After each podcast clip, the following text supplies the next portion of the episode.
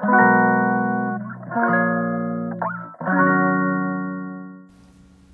のラジオは当たり前の毎日をもっと楽しくをテーマに配信していくラジオです。こんにちはカナリアかなこです。今日は夫とヨガをしてからランニングをしてきました。今年の2月の時点では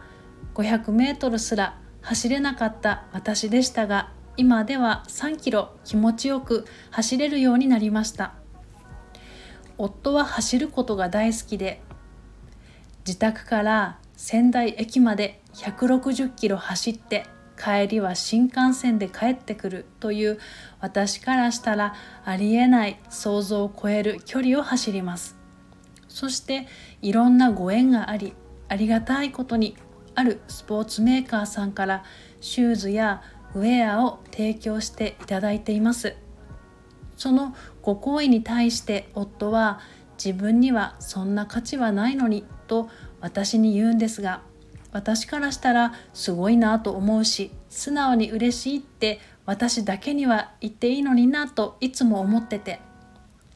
自分に価値がないと思ったその言葉は自分が一番最初に一番近くで聞いているから私は価値がない人間だと自分に自分でレッテルを貼っているのと同じことなんですよね。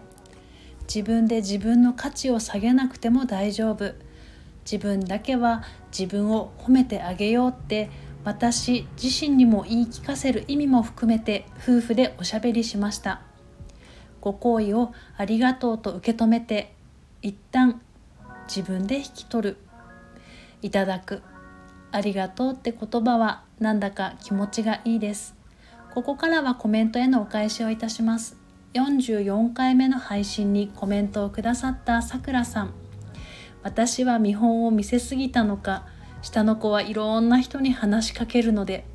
人懐っこくて誘拐されないか心配でした。